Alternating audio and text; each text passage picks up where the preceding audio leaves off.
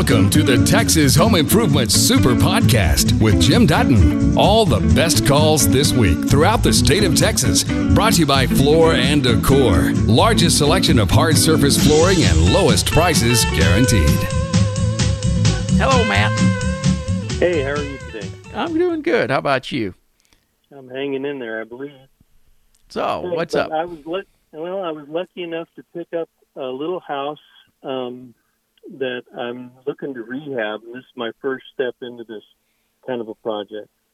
So I was calling to find out if you have just a general guideline on which steps I should take first. And it kind of needs everything. It was last remodeled. It looks like in 1972. Um, the house was built in '66, and it needs some roofing. It's a 20-year-old roof. Um, it uh, definitely needs just general freshening up everywhere and flooring that kind of thing. So I was wondering if you if you had a general guideline on what I should attack first. Sure. Uh, first thing I always check is the foundation because before anything else should be done, that needs to be done uh, because anything else you do could get tore up when the foundation is done. So, foundation is number one. The roof would be number two. Then you got to check the plumbing. And because this house was from, you said 66? Yes. it's going to have cast iron under it. Cast iron could be bad. Okay. So you're going to want to check the drain system as well. Uh, then you start getting into the cosmetic stuff, really. I mean, it, the AC system can be changed out at any time before or after cosmetics if it needs it. Uh, you know, your tubs and toilets and uh, all the other stuff, it's just, it's all cosmetic. So after you finish doing the bones of it that we just talked about, then I get into doing the sheetrock, do my painting, my flooring. Uh, if I got windows that I'm replacing, sometime during that process, I would take care of the windows. But replacement windows can be done at any given time during the process. So you want to get them looked at early on because they typically take you know anywhere from three to eight weeks to for them to come in but you can be doing all your other stuff while that's taking place Awesome. Yeah, yeah. And it, it, it's generally got good bones. I, I wouldn't have purchased it otherwise, but uh, yeah I the, I agree with you. I think the foundation's first. I know I already know I'm going to have to get a new roof, so I figured I'd dry everything in first.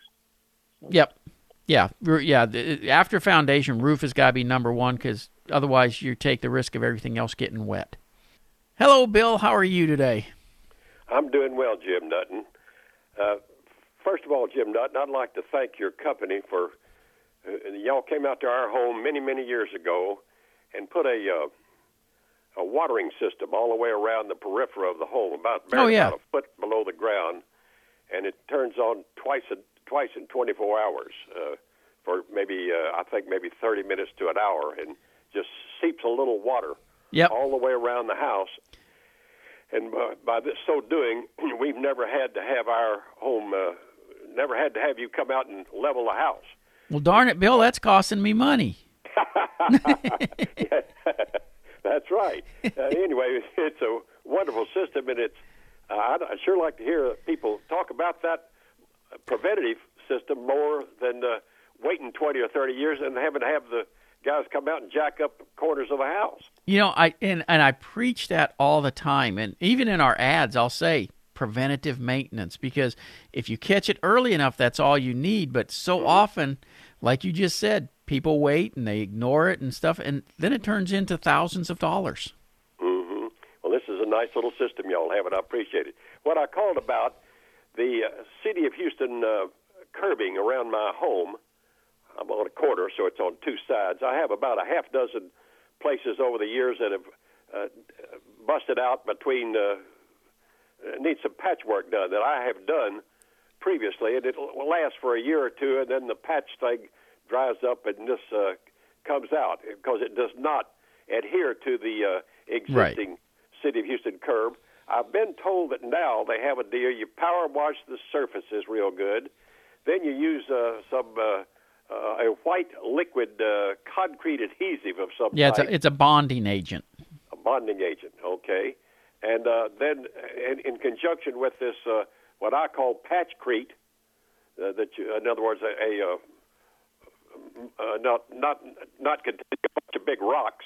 Yep. Uh, and do you have any? Can you elucidate? Uh, can you uh, expand a little bit on this procedure and help me out? Any any little hints? Sure. That that that stuff looks like milk, actually, and you can just you just put that on, and then you put your concrete over it, and you can use that even when you're doing an overlay, like a two-inch overlay on concrete, to bond the two layers together, and. Uh, but yeah, using Sakrete and stuff to do the curb repairs, it'll it'll work for that as well. Okay. And you can pick it up. A lot of times, even uh, like Lowe's and Home Depot have it, but I know HD Whitecap would have it. Gary in Montgomery, how are you today? I'm doing fine, sir. Thank you for taking my call. My pleasure. How can I help you? My you? problem is I have a garage door that faces south, Mm-hmm. and it's going to need to be repaired because or replaced because it's had the spine broken, and uh, so it no longer it, it collapses in the middle, and it's got temporary structures up to, to hold it. But what I'm looking at is where do I go as far as insulated doors because the garage door in the summer gets really, or the entire internal portion of the garage gets really hot. It's an attached Sure. garage, and I'm looking at a couple different kinds of garage doors, and I mean, there's sometimes a thousand dollars difference, and I'm looking at the R value and where do I, I make the best. Okay. Honestly, forget about the R value. Okay. Uh, and, and I say that because unless you're going to heat and cool that garage, R value will mean absolutely nothing to it. Uh, it- the, you got two different things to look at. R value is for insulation. E value is for radiant barriers and windows and things like that that are designed to block the heat. And an overhead garage door, that's what you typically want to do. So get you a metal garage door and what they usually have is the the face of it, and then it turns and heads in, and then on the inside it'll have a lip that turns up again. That's what gives the door sections their rigidity. yes. That section where it turns up, you can actually go down to your box store and get radiant barrier material that looks like bubble wrap and use sheet oh. metal screws to screw it onto that little lip that's turned up so it holds it on tight puts a dead air space between the radiant barrier and the metal door, and that'll kill the heat coming in from that metal door. Very good. Thank you. That you saved me a, probably a thousand dollars. That's what I'm here for. I have a covered patio on the back of the house with a concrete slab that I believe was not part of the home original foundation. The patio slab has condensation on it during rainstorms or muggy weather, so that I want to cover it with Trex. Now, Trex is the uh, synthetic wood. Can I lay the Trex directly on the concrete, or should I make some one by twos to lay as foundation of sorts to raise the Trex so that it's above the concrete? Should I make those one by twos out of ripped pieces of Trex? Thanks. Here's the issue that you're going to have putting it over the concrete. You can go directly on the concrete if you want, or you can raise it up. A lot's going to just depend on the height of your doorway and stuff going out to this deck uh, or currently patio. But, you know, you're going to have a gap between the boards. Dirt, leaves, things like that will get down in that gap. Yours has no place to go if you go straight down onto the concrete. So it'll any dirt that gets on it will build up between that crack and it's going to stay there. Vice versa, if you do put the uh, screeds on there, and that, that's what the boards would be called is screeds. You know, you're going to have it up a little bit so that you can actually run water and rinse out between those boards. Now, that doesn't mean you won't still get buildup, but it's not going to be just sitting there between the boards. So if you've got the space, I would definitely fur it up a little bit with some screeds. Uh, truthfully, I would probably look at instead of using just some of the Trex that's ripped, because Trex, quite frankly, is very expensive. I would take a look at using some uh, treated two by fours because you're going to get it a little bit higher that way. And Trex has no no real strength, so you've got to have the supports 12 inches apart. Otherwise, it'll sag between them. So use two by four screeds, 12 inch centers, and you can rinse between it. You know, it gives you just a little bit more clearance. So you're not just looking down through the board, looking at the concrete. gives you a little bit of clearance, but any dirt, leaves, debris that gets down in there, you have enough space to try to wash it on out when you rinse the deck off and stuff because it will need rinsing off.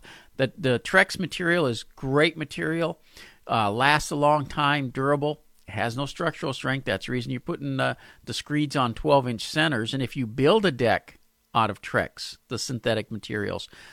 E- even your joists are supposed to be 12 inch centers. Uh, and you will have to wash it periodically because just like any other thing, it gets dust and stuff that builds up on it. It will start to mold and mildew and not look so good. So you just keep it rinsed off and everything goes well. Hello, Patrick. How are you today? I'm doing just fine. How are you? I'm doing great.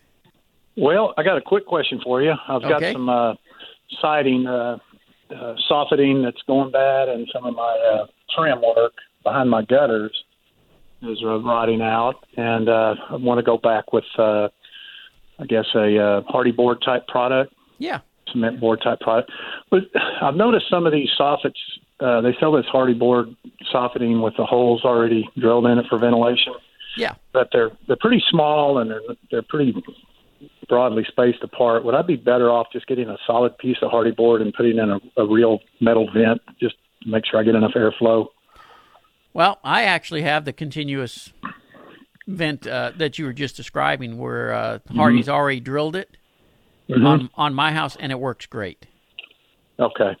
Uh, Okay, now and you then- can't you can do the you know the screen material where you do a continuous Right. opening like they used to do down the middle if you want. Uh, in fact, Right. Hardy sells material for doing it that way also. But uh, no, they, the when you have the continuous holes that they put in, it, it's it's it's more than ac- uh, more than enough. Yeah. Okay. And then uh, behind the guttering, is there going to be any problems with the moisture getting behind the? I've got metal guttering behind the guttering and the Hardie board, and then having it attached to the regular uh, rafter lumber. Is that going to transmit any moisture into that interior framework? Uh, uh, you run that the holes, the No. holes from the guttering. Okay. Nah, yeah, I mean it can, but uh, there's not a whole lot you can do about it. So, Okay. uh, you know, typically it's the fascia board itself that rots, not the not the ends of the boards. It's when people let let it rot too far that it starts transmitting into the ends of the two bys. right. But uh, once you got the uh, Hardie on there, you you're usually pretty good. Okay. Well, thank you very much. I appreciate it. That's You all bet, I Patrick. needed to ask. All right. Take care. Take care. Now, this came in from Paul in Dallas, and he says a guy called in on Saturday's show with a question about a shower valve that wasn't letting enough hot water in. Jim, you said the problem was too much cold water. Well, yeah, probably. But I had to turn the radio off before he gave the solution. What's the solution to balancing the hot and cold inputs?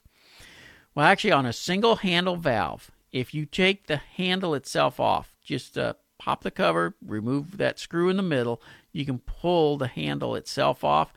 Underneath, you're going to see this half moon looking cog thing, and it's got a set screw in it, and you can see there's an adjustment slot. Loosen up that set screw, adjust it up or down, depending on which way you need to go, and tighten up the screw. It is that simple. As far as how do you know which way to go, just adjust it one way or the other and check the water to see what it's doing, and then you're good to go. Put your uh, handle back on it, and you're done. It, it really is that simple. Typically, cracks appear in concrete. It's a normal fact of concrete. It's gonna crack. Now, it's a matter of how wide the cracks get and are they separating, things like that.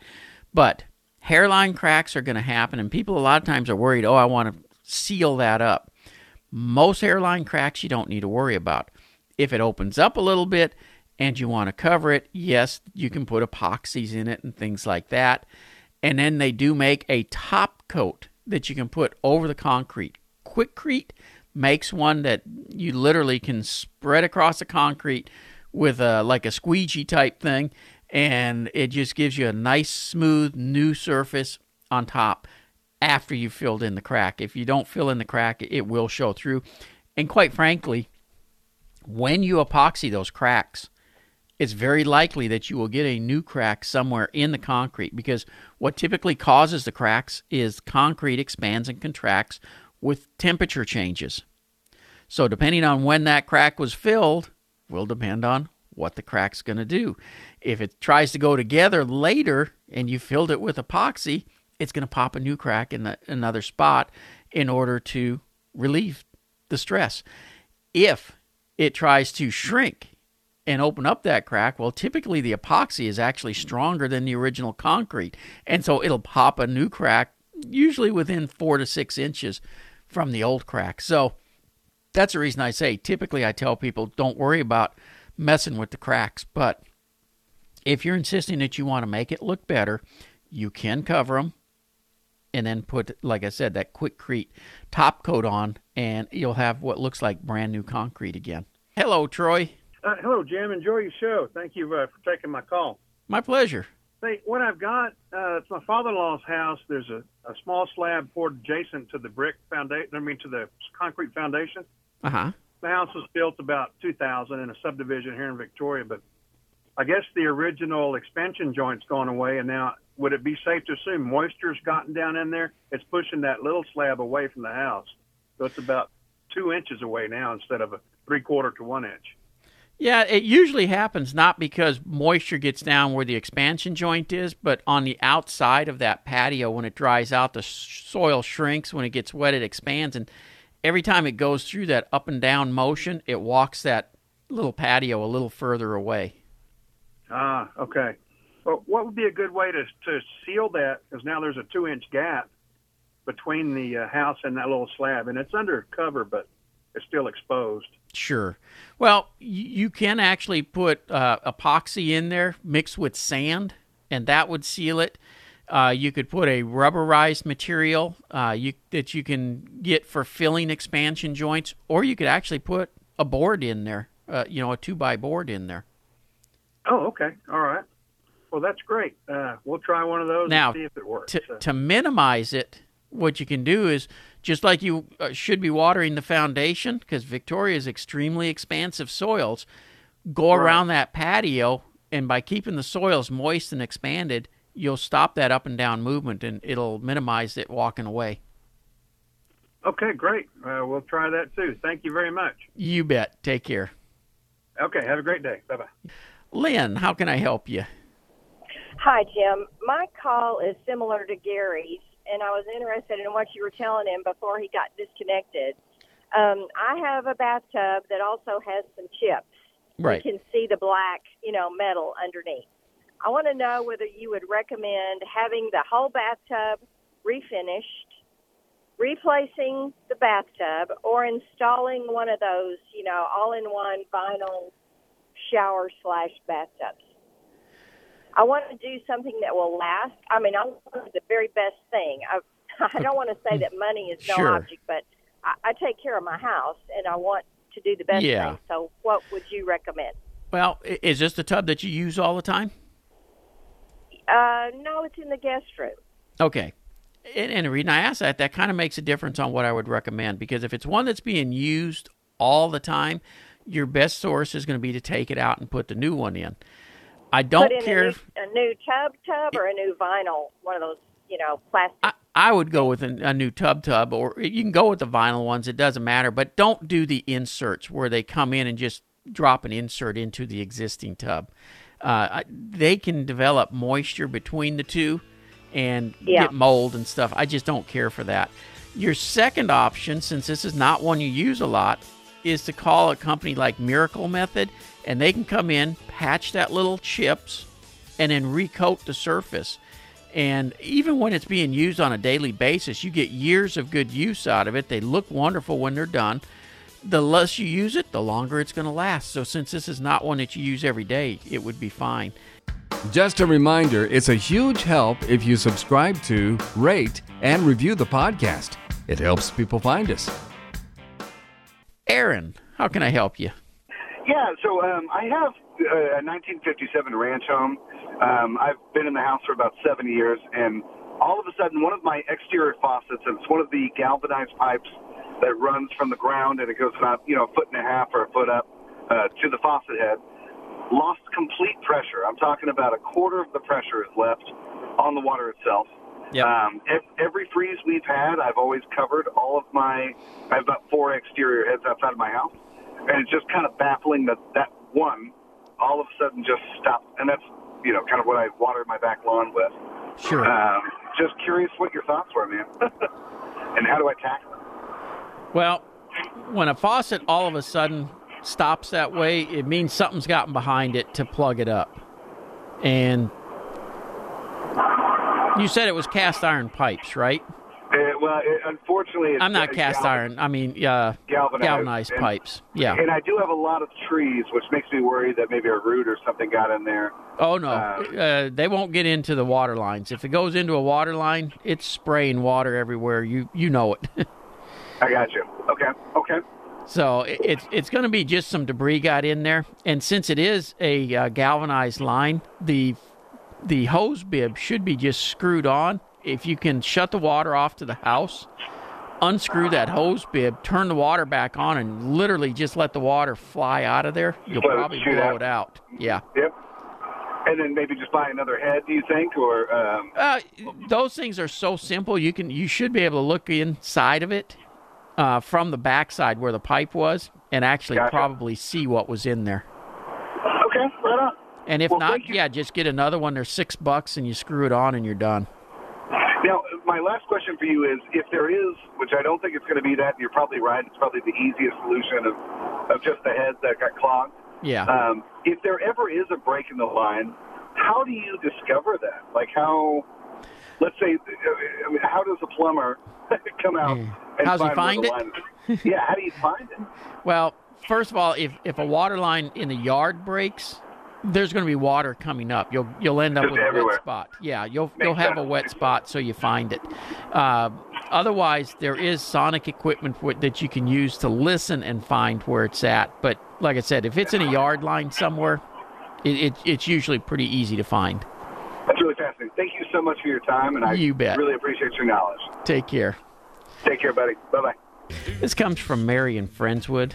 I'm wanting to know what I need to do for a house. It's white brick that's from the 70s that needs to be revitalized. I watched this old house and they stated that you needed to use Portland lime or something else. They did not recommend using paint that in 15 years it'll blister and peel. Would like to get your thoughts on it. The house is white, and I really would like it to be a different color. And is that possible when you have when you use the Portland lime and water? And I know that I need to make sure all those bricks are secure. And I would really like your input. Thank you. Well, Mary, uh, you know this old house is a great show. They do a lot of stuff, but they don't do it here in Texas. And in the northern states, yes, it can be a huge problem with the paint blistering. It can actually be a problem here as well if it's not done properly. If you're going to paint the brick, the first thing you have to do is use a proper primer for masonry work. They actually make one that you have to put on the brick first, then you can put the paint on the brick. And could it blister in 15 years? Sure, it could. But if it's done properly, unlikely that it will. In the northern states, almost guaranteed it will because it it freezes and moisture gets behind it, and that's a lot of times what'll blister it off. In our climate, it's the sun that blisters the stuff off. So put the primer, the masonry primer on, paint it, and should 15 or 20 years from now it blister off, the fix is you come in with a pressure washer, you blast off all the loose paint, you reprimer, repaint, and you got another 15, 20 years. Uh, you know, if you mix the lime and the and the mortar and and all Portland and all that kind of stuff, you're basically stuccoing the house. And unless you're going to put the, the lath and all the different layers of stucco and stuff, not something I would recommend doing. And you're going to get into something that's a whole lot more expensive. So you can go ahead and paint it. Just make sure you use that masonry primer. You've just heard the best calls and questions from Texas Home Improvement. For more information about our show, go to thipro.com.